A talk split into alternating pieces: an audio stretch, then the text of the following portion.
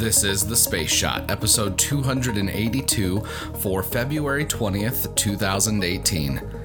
Godspeed, John Glenn, the first American in orbit. I'm John Mulnix.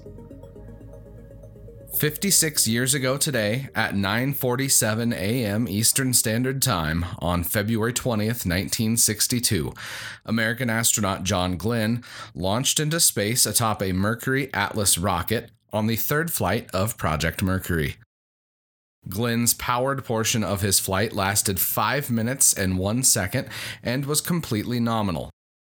This was the first human launch on the Mercury Atlas rocket. The first two Mercury launches were on the Redstone launch vehicle. The Mercury Redstone flights sent Alan Shepard and his Freedom 7 capsule, and Virgil Gus Grissom and his Liberty Bell 7 capsule into space on suborbital flights. NASA had something different planned for Mercury Atlas 6, John Glenn's Friendship 7 spacecraft was placed into orbit around Earth. During his spaceflight, Glenn orbited the Earth three times over a period of 4 hours, 55 minutes, and 23 seconds. Minus 40. Status check, pressurization. Oh. Go. LOX tanking. Control center recorders to fast feed. Umbilical retract oh. now. Range operation. Go, clear to launch.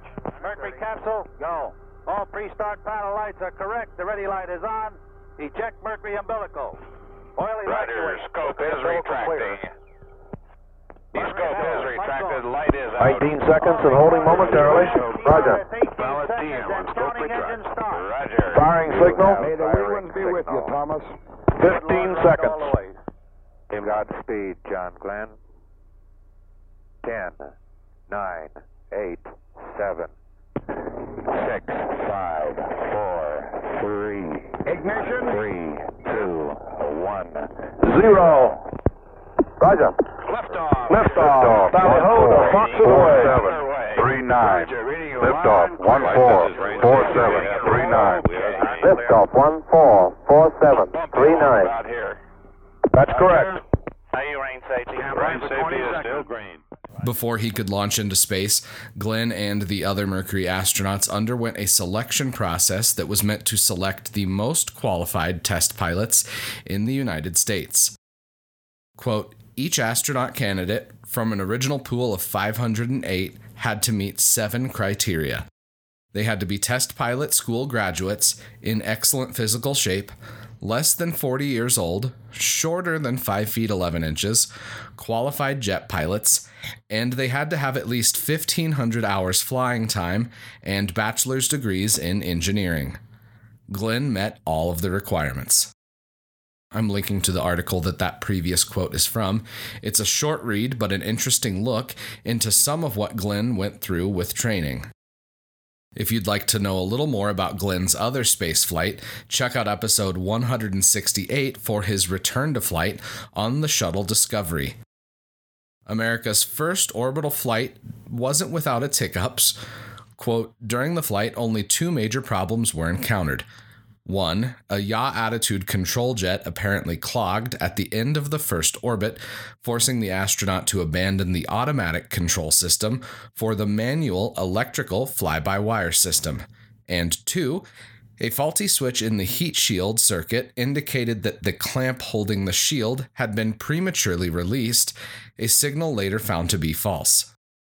That faulty switch for the heat shield meant that the spacecraft re entered Earth's atmosphere in a manner that no other Mercury capsule had attempted. You think that the relay would have stayed in, is that right? You'd have gotten a signal to it? Roger. If the bag had came loose, unless unless it came loose and now it's bouncing back to the closed position every now and then, but then you would think it'd bounce more. The Yeah, one thing that you well, might, you'd think the straps would hold the thing on, though, Ed. The retro straps. this is that's Roger. They would hold it on. There's no question about it. Right. But if the uh, if the limit switch itself was malfunctioning, we could be getting this telemetry occasionally. Whereas if it was the landing bag relay itself, chances are that uh, this signal would be intermittent very frequently, just at any movement in the capsule. Eventually, it was decided that the retrofire pack that's usually jettisoned would be kept in place during reentry. Flight controllers felt that doing that could prevent the heat shield from coming off due to the extreme forces encountered by the spacecraft during reentry. I was reading through the report titled Results of the First United States Manned Orbital Spaceflight PDF, and this report covers everything from Glenn's workout routine to the reentry phase of the flight. My favorite part of this PDF is the pilot's flight report. Glenn describes the sensation of entering orbit. Quote, when the sustainer engine cut off at 5 minutes 1.4 seconds and the acceleration dropped to zero, I had a slight sensation of tumbling forward. There was no doubt when the clamp ring between the Atlas and Mercury spacecraft fired, there was a loud report, and I immediately felt the force of the posigrade rockets, which separate the spacecraft from the launch vehicle. Prior to the flight, I had imagined that the acceleration from these three small rockets would be insignificant and that we might fail to sense them entirely. But there is no doubt when they fire. I really wish I could read the entire pilot's report just because it's fascinating reading. Glenn's assessment of the thruster problem warranted this short response Quote, It was necessary to control the spacecraft manually for the last two orbits.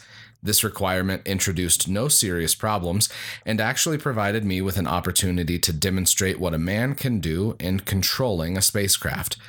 However, it limited the time that could be spent on many of the experiments that I had hoped to carry out during the flight. Glenn's description of starting re entry over the California coast is something new that I've never heard before. Quote, I could hear each rocket fire and could feel the surge as the rockets slowed the spacecraft. Coming out of zero G condition, the retro rocket firing produced the sensation that I was accelerating back towards Hawaii. This sensation, of course, was an illusion. Re entering Earth's atmosphere with the retro pack still on the spacecraft meant that Glenn could see parts of it breaking off during re entry. Quote, there was a noise and a bump on the spacecraft. I saw one of the straps that holds the retro rocket package swing in front of the window.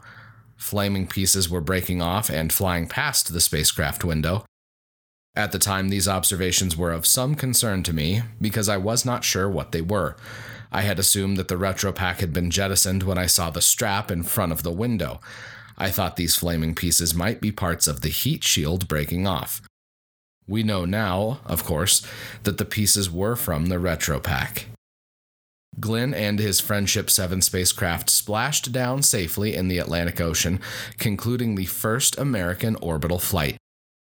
Project Mercury was crucial and a resounding success because it proved that humans could function in weightlessness and in orbit. You can check out the entire report that I've quoted from in today's episode because I've linked to it in the show notes. I would really appreciate it if you could venture into the Apple Podcasts app or your podcast app of choice and leave a review for the Space Shot. Episodes like today's take a long time to produce, especially when I'm sorting through historical audio, so if you could take just a minute of your time to leave a review, I'd be incredibly grateful. To those of you that have already left reviews, thank you. For everyone else, those reviews are critical because a steady stream of them helps ensure that the Space Shot is more visible in the Apple Podcasts app. As always, the show notes have more information on today's episode. Hit me up on Instagram and Twitter. I'm always up to chat. You can also connect with me on Facebook. Just search the Space Shot or click the link in the show notes and you'll find me. I'm John Mulnix, and I'll catch you on the flip side.